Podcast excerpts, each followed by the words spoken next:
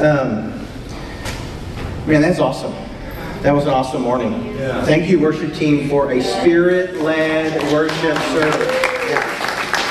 Um, you know, so like, like if you if you if you if you watch like uh, worship videos from churches like Bethel or Upper Room or any of that, like during the week, uh, a lot of them have have these videos where uh, they call them moments, right? An upper an upper room moment, a Bethel moment, right? And it's just these these these special snippets of songs where the Lord just shows up and, and wrecks a room.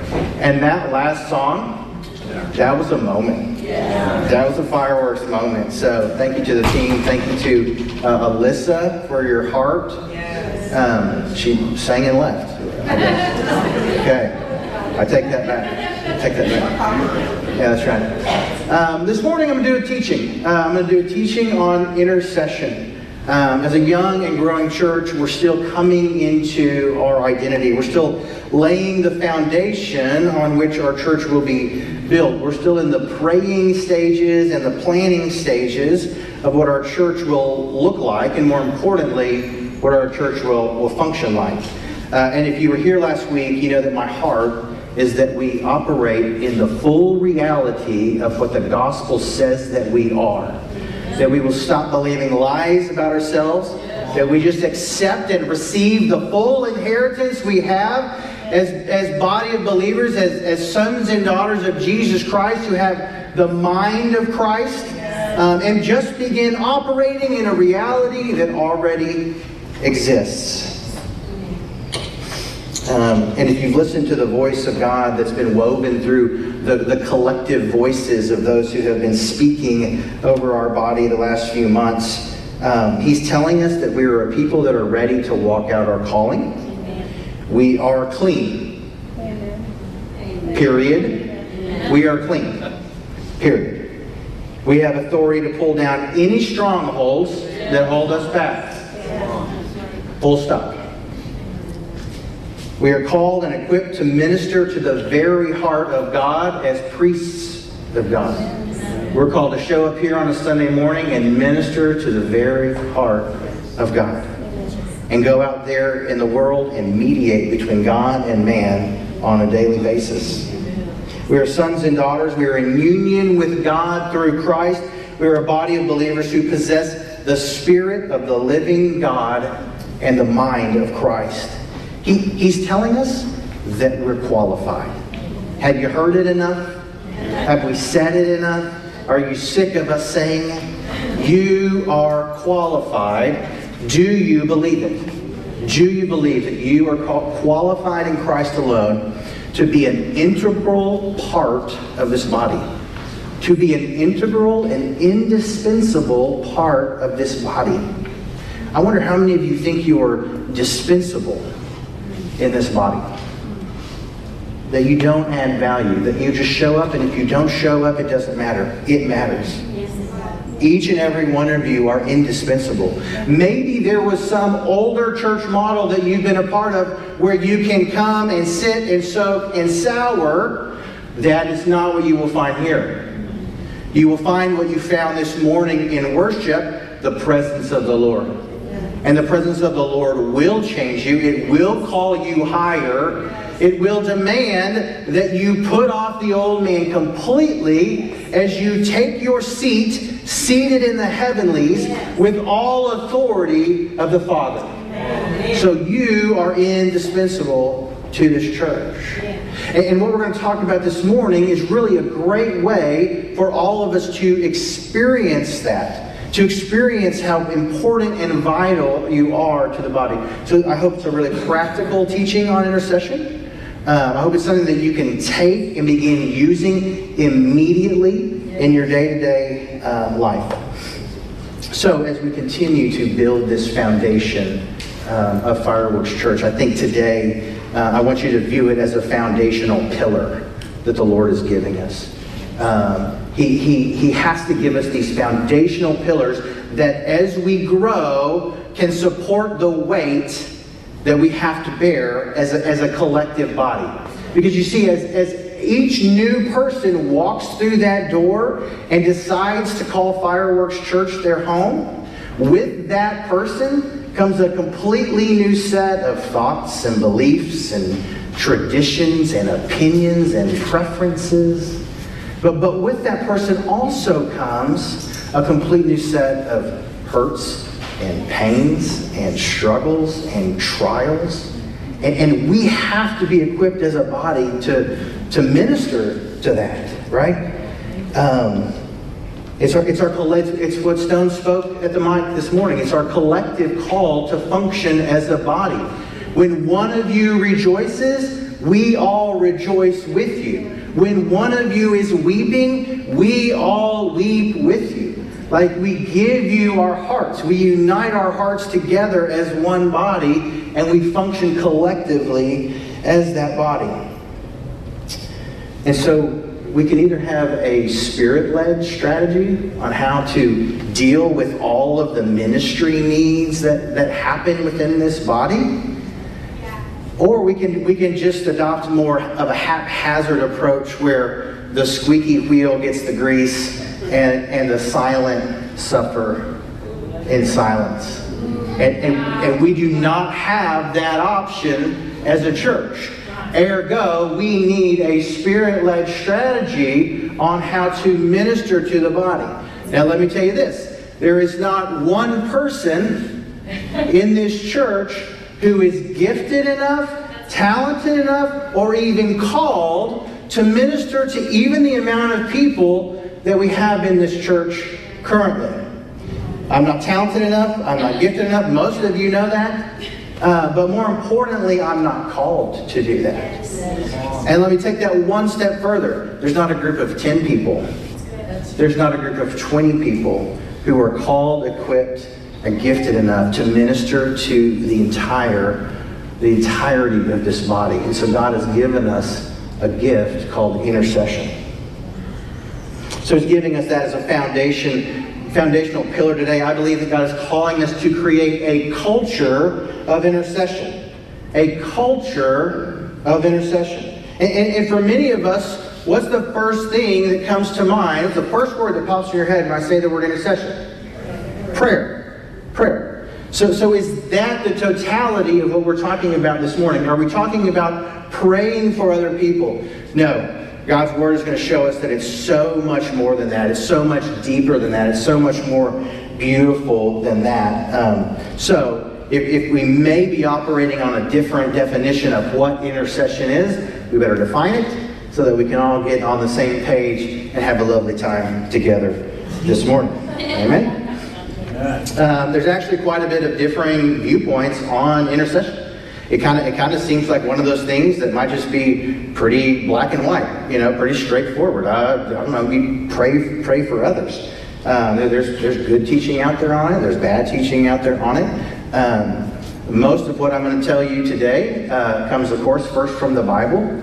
Uh, but I really would commend you to Dutch Sheets on this. He has done some plenary, some thorough, and, and really exhaustive work in the area of prayer in general um, but then also really lining out what intercession is for us. And, and I'll commend to you a book um, from Dutch Sheets, Intercessory Prayer, How God Can Use Your Prayers to Move Heaven and Earth. Amen. Amen. Hallelujah. That's our goal. That's our goal. Not just throwing up empty words, right, to check a box. Asking God to move heaven and earth based on the words of His children. That is our goal. So let's start off uh, defining what we mean by intercession. Uh, the Hebrew word that's often translated as intercession or to intercede is paga. Everybody say paga. Very good. I'm going to say paga way too many times today. Uh, it's been in my head. It's one of those words where you say it enough, uh, you know, over the course of a week, it doesn't even sound like a real word anymore. Um, uh, but the word paga actually has a, a, very broad scope of use in the Old Testament. Um, here are some of the meanings that the word paga can hold in the Old Testament. So listen to this. Uh, it means to encounter, to meet, to join. It, it means to reach or to, to reach out, to, to touch a boundary of. It, it can mean to entreat to plead, to, to plead with somebody. It, it can mean to, to uh, intercede, to, to lay something on somebody, to, to fall upon somebody. It can mean to strike. It can mean to, to fall upon as in an attack. It can also mean to hit an intended target, to reach an intended mark. I mean, that's a rich word. That's a, that's a good word. And, and so, what we're going to do this morning is build a, a biblical and Christological foundation on what intercession is and isn't. And then we're to then we're going to really take a deeper dive into how do we apply that as people who are living sold out for the kingdom of God. How can we as a collective body pour ourselves out as a drink offering as we intercede for others? So first and foremost, intercession creates a meeting. Intercession creates a meeting. It's one of the first definitions that we heard, right? To, to meet, to encounter, to join. Um, so, so intercession creates a meeting. It creates an encounter. And, and here's where we have to begin. First and foremost, um, intercessors are people who meet with God. If you feel called in the ministry of intercession, which we'll get to, we are all called, so start feeling it. Uh, Uh, first and foremost, intercessors are people who meet with God. They go beyond talking to God and they encounter Him to hear what He has to say about a group of people. They reach out to Him, they touch Him, they love being in His presence. They, they, they, they will not let him pass by without reaching out and touching the hem of, him, of his garment to receive what they need in that time. Dr. Victor Hamilton expresses this thought uh, pretty bluntly. Listen to this. I think I have this quote. An intercessor is one who makes contact with God as opposed to many who simply dabble in prayer. Mm. I've been guilty of being a dabbler, especially that the busier I get, the more dabbling I do. Right? God is call, calling us to put off dabbling and to meet with God in the secret place. He will meet with you there and he will speak to you. See, intercessors decide to shift their focus off of their own needs, yeah. off of their own struggles, off of their own pains and their own hurts, and shift that focus to somebody else. Yes. It's adopting the heart of the Father Jesus was always others focused. He was always outward focused. He was never self focused. And, and inter- intercession is really just a reflection of the heart of God the Father and the heart of God the, the Son. And, and, and God simply honors this position. If we choose to lay our needs aside, if we choose to lay our problems down for the benefit, for the sake because we love other people, it, God simply honors this position. He will begin to speak to you on how to minister to others, how to maybe talk a little less and listen a little more, how, how to actually hear what they're saying and empathize before formulating a, a, a canned response or a quick response so we can move on to the other thing. And, and, so, really, this is, this is an honest statement. When people come up to me and they say, I'm having trouble hearing from the Lord, my first piece of counsel is start praying for other people. You, you will be amazed at when you take that heart position, how quickly and loudly God will speak to you on how to minister. That's the very heart of God. I mean, we, we go back to what Ray taught about a few weeks ago, being priests unto the Lord and, and mediating between the people. Intercession is a priestly act. Yes. It is standing in the gap between God and man, but I'm getting ahead of myself. Um, so intercession begins by creating a meeting between the intercessor and God, but its goal is to create a meeting between God and somebody else. Intercession creates a meeting where two disparate parties can come together, can meet together, can join together. It, it, it bridges the gap, it stands in the gap, and brings, brings uh, a holy God and a sinful man back into relationship where they can have an encounter.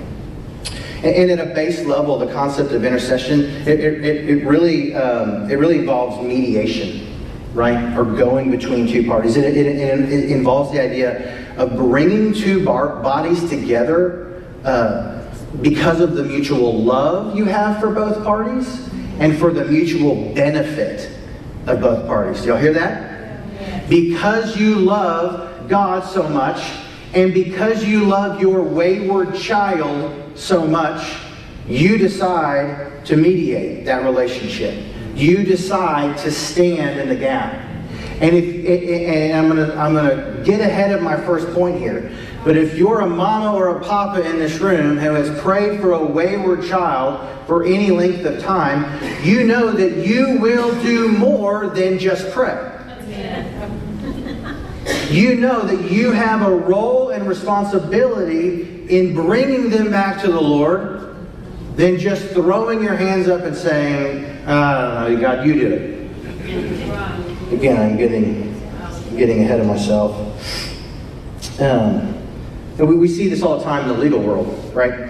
When, when two parties can't come together, when, when, when they're not meeting, when they're so far apart, sometimes a judge will decide, okay, I'm going to bring in an intercessor. I'm going to bring in a mediator. I'm going to bring in somebody who will advocate on behalf of both parties to come to a mutually beneficial and just solution.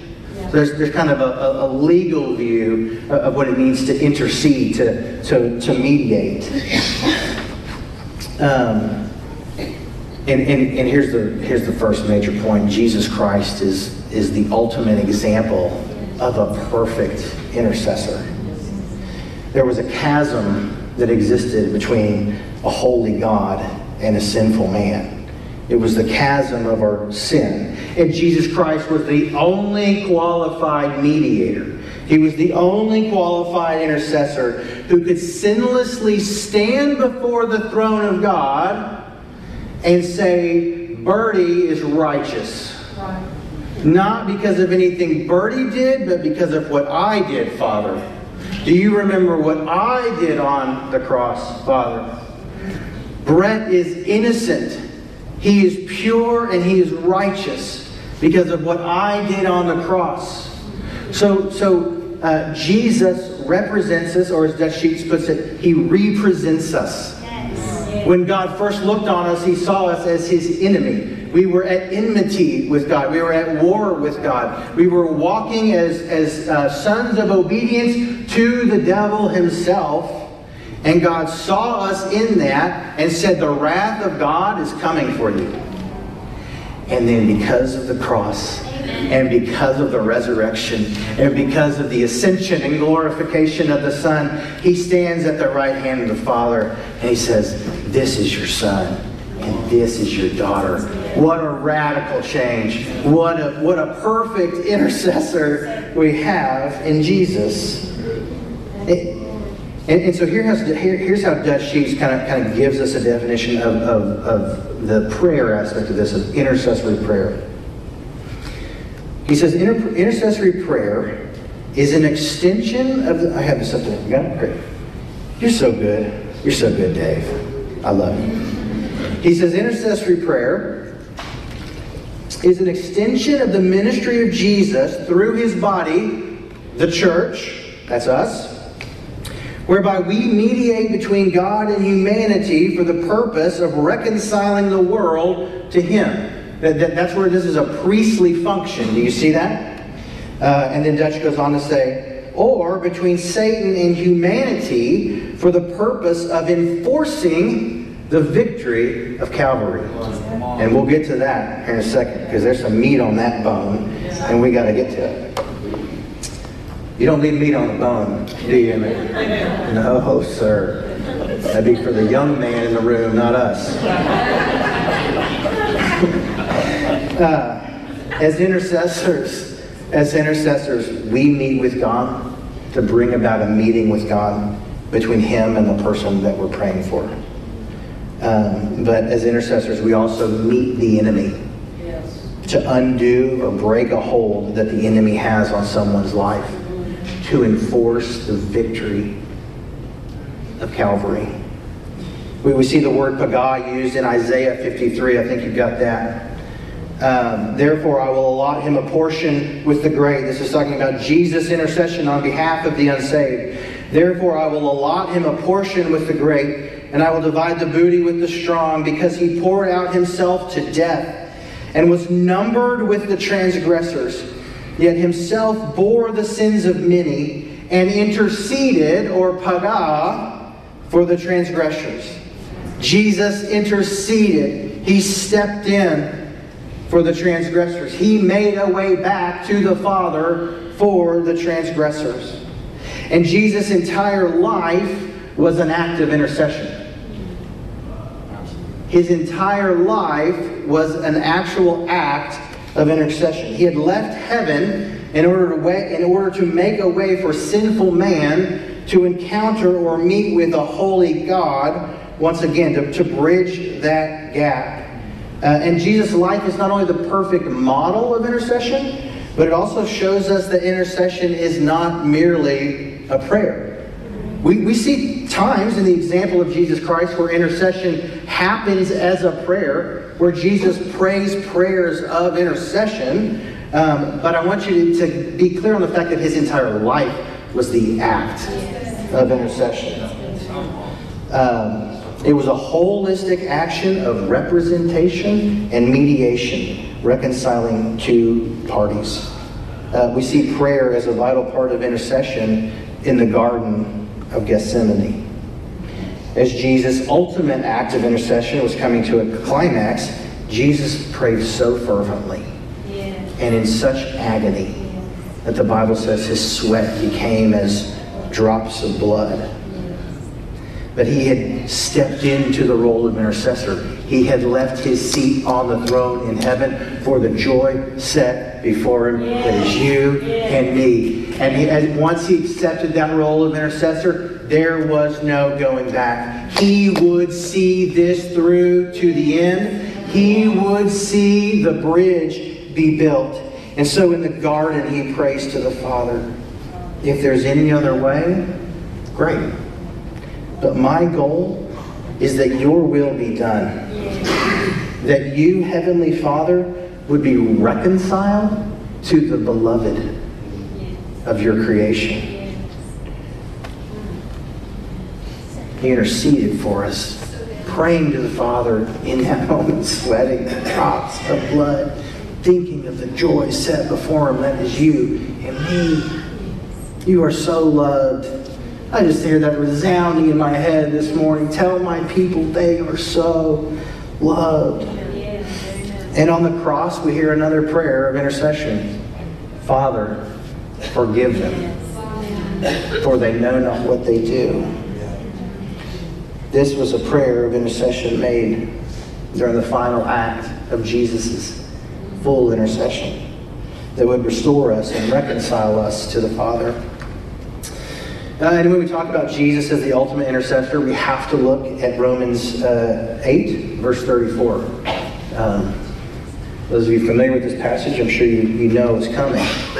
Um, in, here, in, in chapter 8, Paul talks about Jesus being our continual intercessor. But what does that mean? Let's read it together. Romans 8:34. Who is to condemn? Christ Jesus is the one who died. More than that, who was raised, who is at the right hand of God, who indeed is interceding for us. What does that mean? Well, I agree with Dutch Sheets and other scholars on this verse. I don't believe that that, that, that means that Jesus is up there praying for us. Amen. I don't think Jesus, in full communion with the Father, seated at the right hand of the Father, says, Hey, I'm going to go on a short walk. I'll be back and finds a, place to, to pray for you, right? He just turns to what? His left? Right? His Right hand front? He just, uh, maybe I should have practiced that before now. He just turns to his left, to his father, and he simply says, You, you remember Bret who called upon my name for the forgiveness of his sins and who has died to himself and now lives for your glory? You remember him? He's lonely and he's in need of your presence. Or, hey, he's trying to communicate your word to a body of believers and he needs your word to come through him. Or he's acting selfishly right now and he needs your patience. Or, hey, that sin that's always tripped him up, he stumbled again. Bret, who called on my name, who stands clothed in my righteousness, he needs your grace and your mercy right now. So Jesus is constantly interceding on our behalf. He's constantly mediating. Now, now, now this is super important. Jesus is now in the stage of intercession where the representation and mediation has been complete. The work is done. Okay, I want to be very clear about that. Yes. The work is finished. Uh, but we saw back uh, earlier that one of the definitions of pagah is to entreat or to plead. Jesus now entreats the Father on our behalf for the full benefits that were won on the cross at Calvary. And that is how he intercedes for us daily. He, this intercession gives us access to the Father. This is huge. Don't miss this. We are the ones who have access. That's what qualifies us to intercede for other people. We have the access and they don't. So intercession is using that access for the benefit of others. It is seeing the job through, not only until that person encounters God, but until they receive the full benefit of that encounter with God. So, do you see that through this example of Jesus, our, our ultimate intercessor, the intercession is so much more than prayer? it, it, it is love in action, it is selfless advocacy. And in fact, prayer seems to be just one of the many forms that intercession, that intercession takes, right? Uh, but, but as believers, we not only have Jesus Christ as the, as the perfect example of intercession um, and a continual intercessor for us, we have been given an internal intercession engine that lives inside of us in the person and work of Holy Spirit. Last week we talked about God's thoughts being higher than our thoughts. We talked about His ways being higher than our ways. And, and, and, sometimes that means that we don't know how to perfectly communicate with God. You ever feel that way? I'm trying to pray right. I'm trying to pray according to your will. Is this your will? Right? His ways are higher than our ways. His thoughts are higher than our ways. We're not always going to hit the mark with our prayers. That's where this beautiful de- definition of pagah comes in. Romans 8, verses 26 and 27. In the same way, the Spirit also helps in our weaknesses, for we don't know how to pray as we should. But the Spirit Himself intercedes for us with groanings too deep for words because he intercedes for the saints according to the will of God. This takes the pressure off. This takes all, every ounce of pressure off of you to pray the right prayer. Here, the Greek word that's used still means the same thing. It means to encounter, to meet, to plead with, to make supplication. The act of intercession here is a human with a finite mind who doesn't always understand the perfect will of God.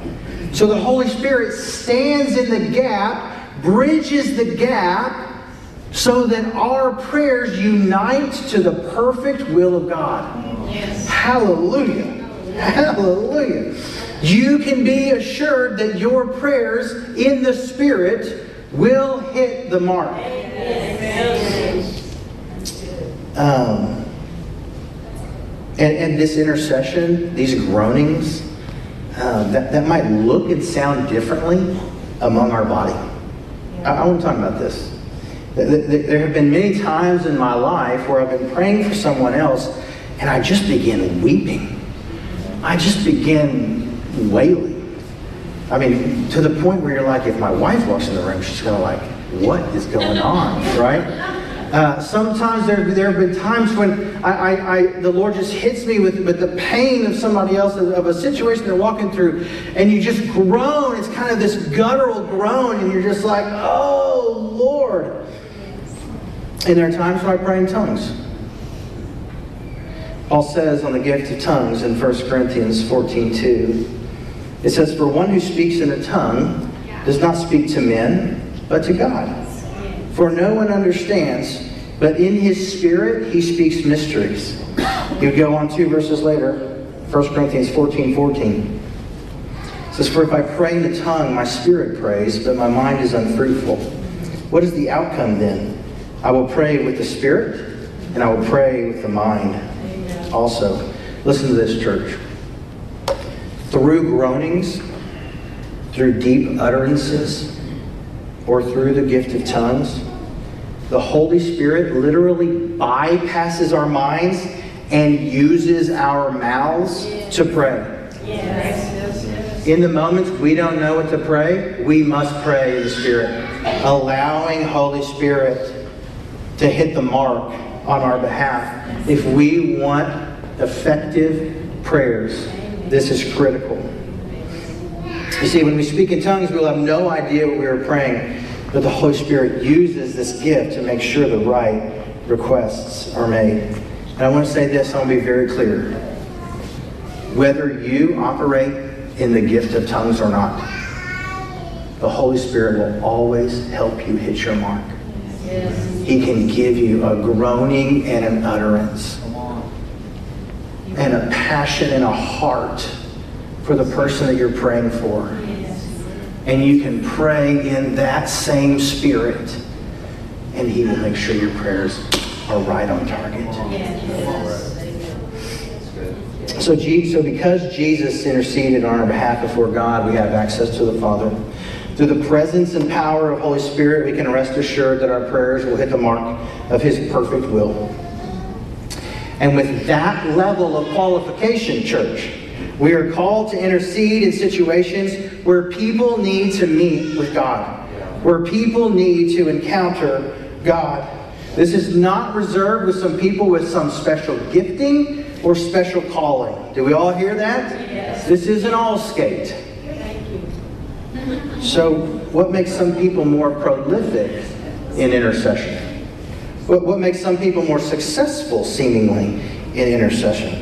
Let, let me answer those questions with a question of my own. How much of your time are you willing to give away? How much of your time are you willing to invest in someone else's problems over yours? Yes. I get choked up because I struggle with this. I'm selfish. I'm selfish in the same way. This is a posture of the heart. This is a willingness to see somebody as better than yourself and care for their needs over my needs. And that's hard. But that's not a gift or a calling.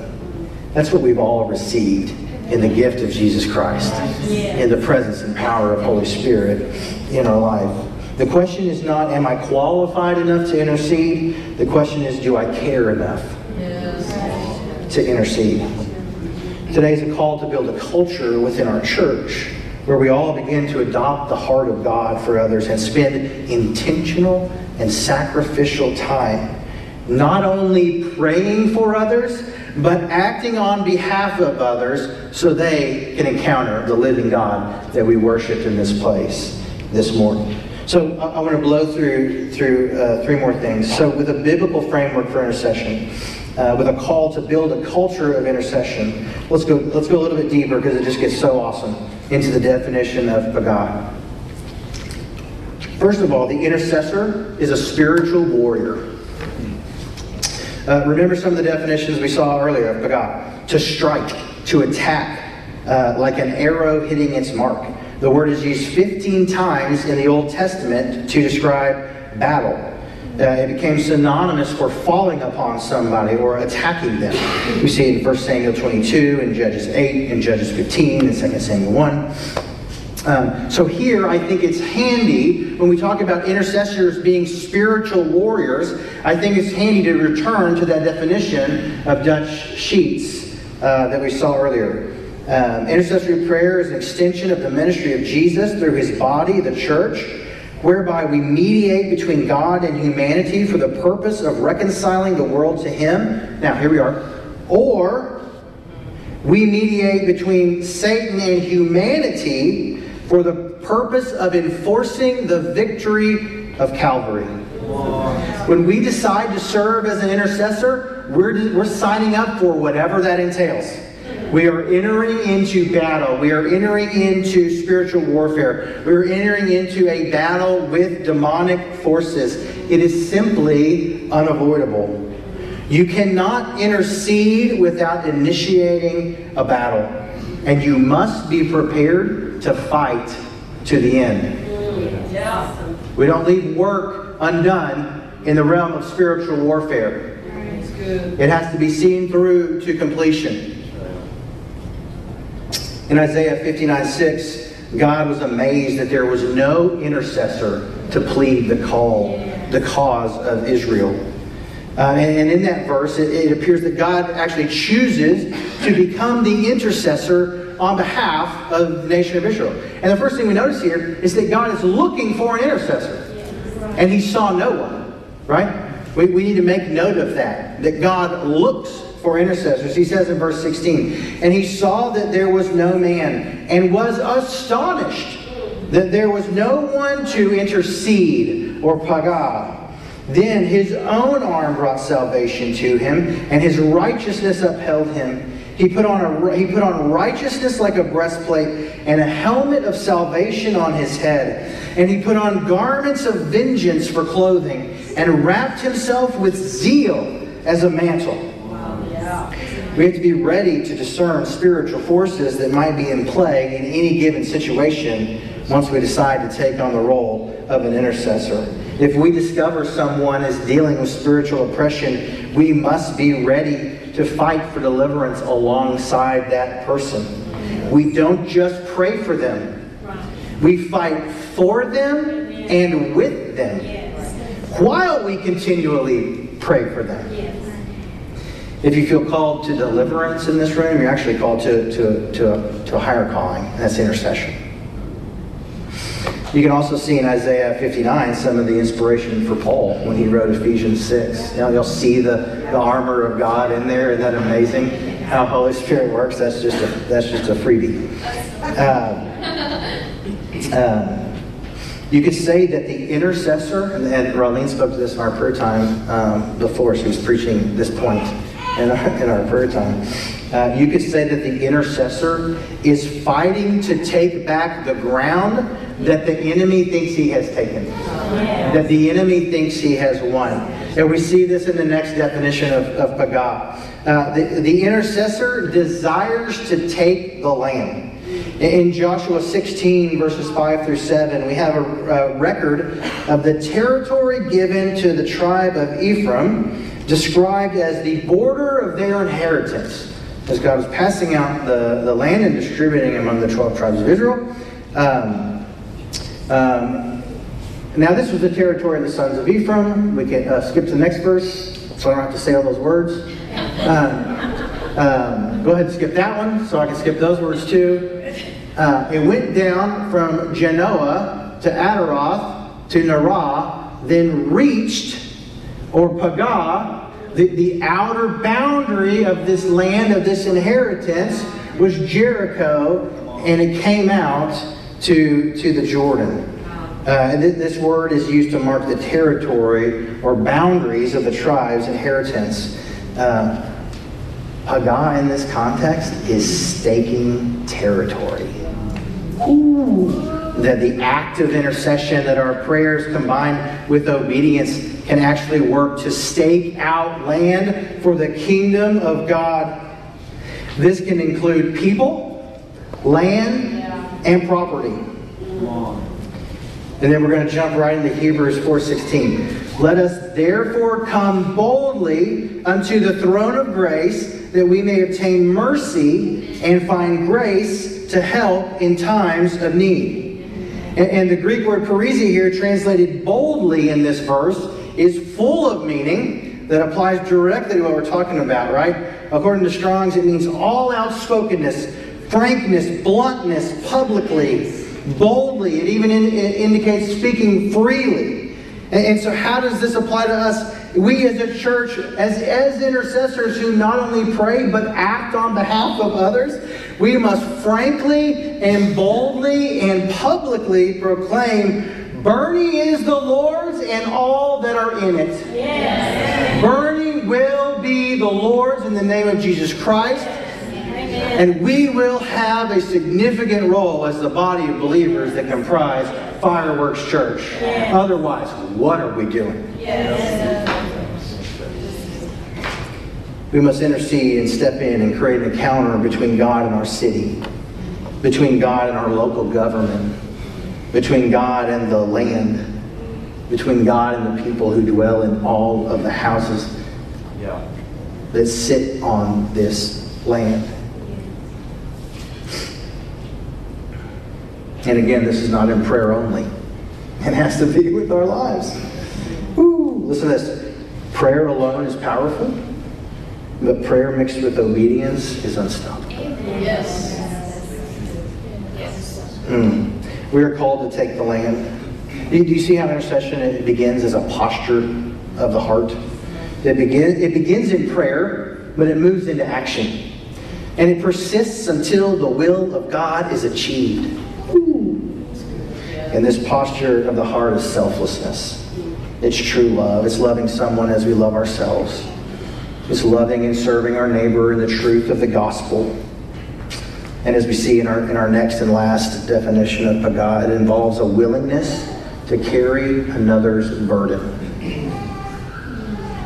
We saw at the beginning of our discussion that one of the meanings of the word pagah is to lay or to light upon.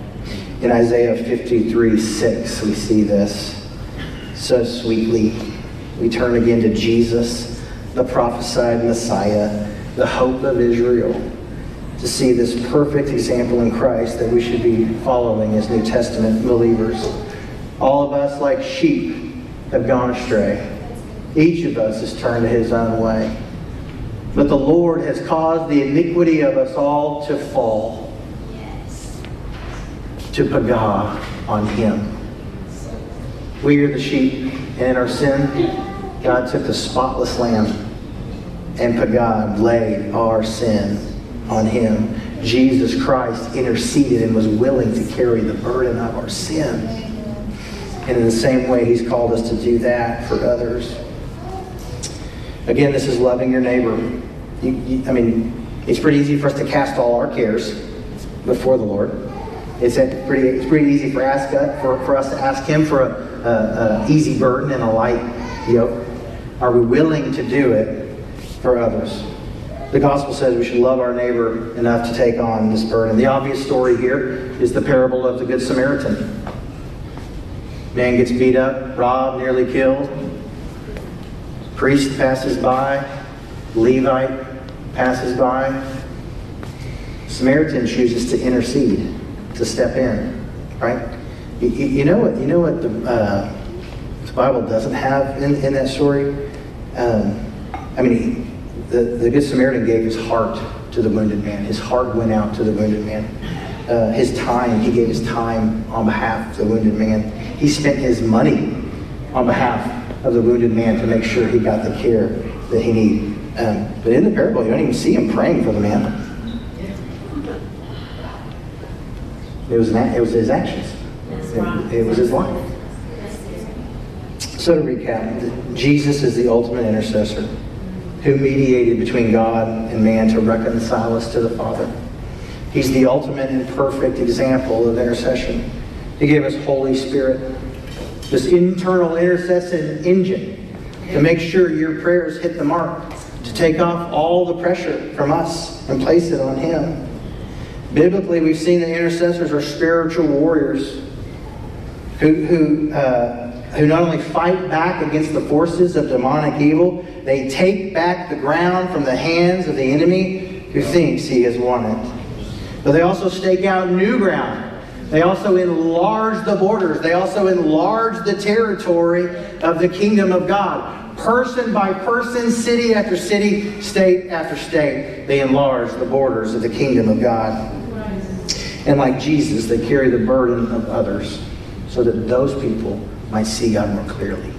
They might see him rightly as, as, as, as one who loves them and is working for their good and looking for their best. We must intercede because we are the ones who have access. We must intercede because we are the ones who have the authority. We must intercede because we are the ones that have the divine assistance helping us in the Holy Spirit. We must be a body of intercessors. So I thought, how do we, how do I, how do I land this plane? How do we, how do we make a, a call to action for, for intercession? And, and, you know what struck me is like, um, sometimes you just start thinking in your flesh and you're like, okay, we'll make an intercessory prayer team.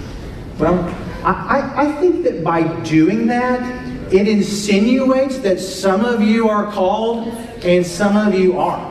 That some of you might be able to do this, but that maybe some of you can't. So that's not what we're going to do.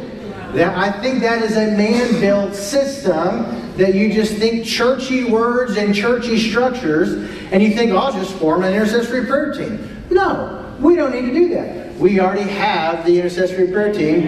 Thank you for signing up by coming into this building today. I just want us to begin functioning in it. I just want us to begin functioning. So here is my challenge this morning, and I'm done.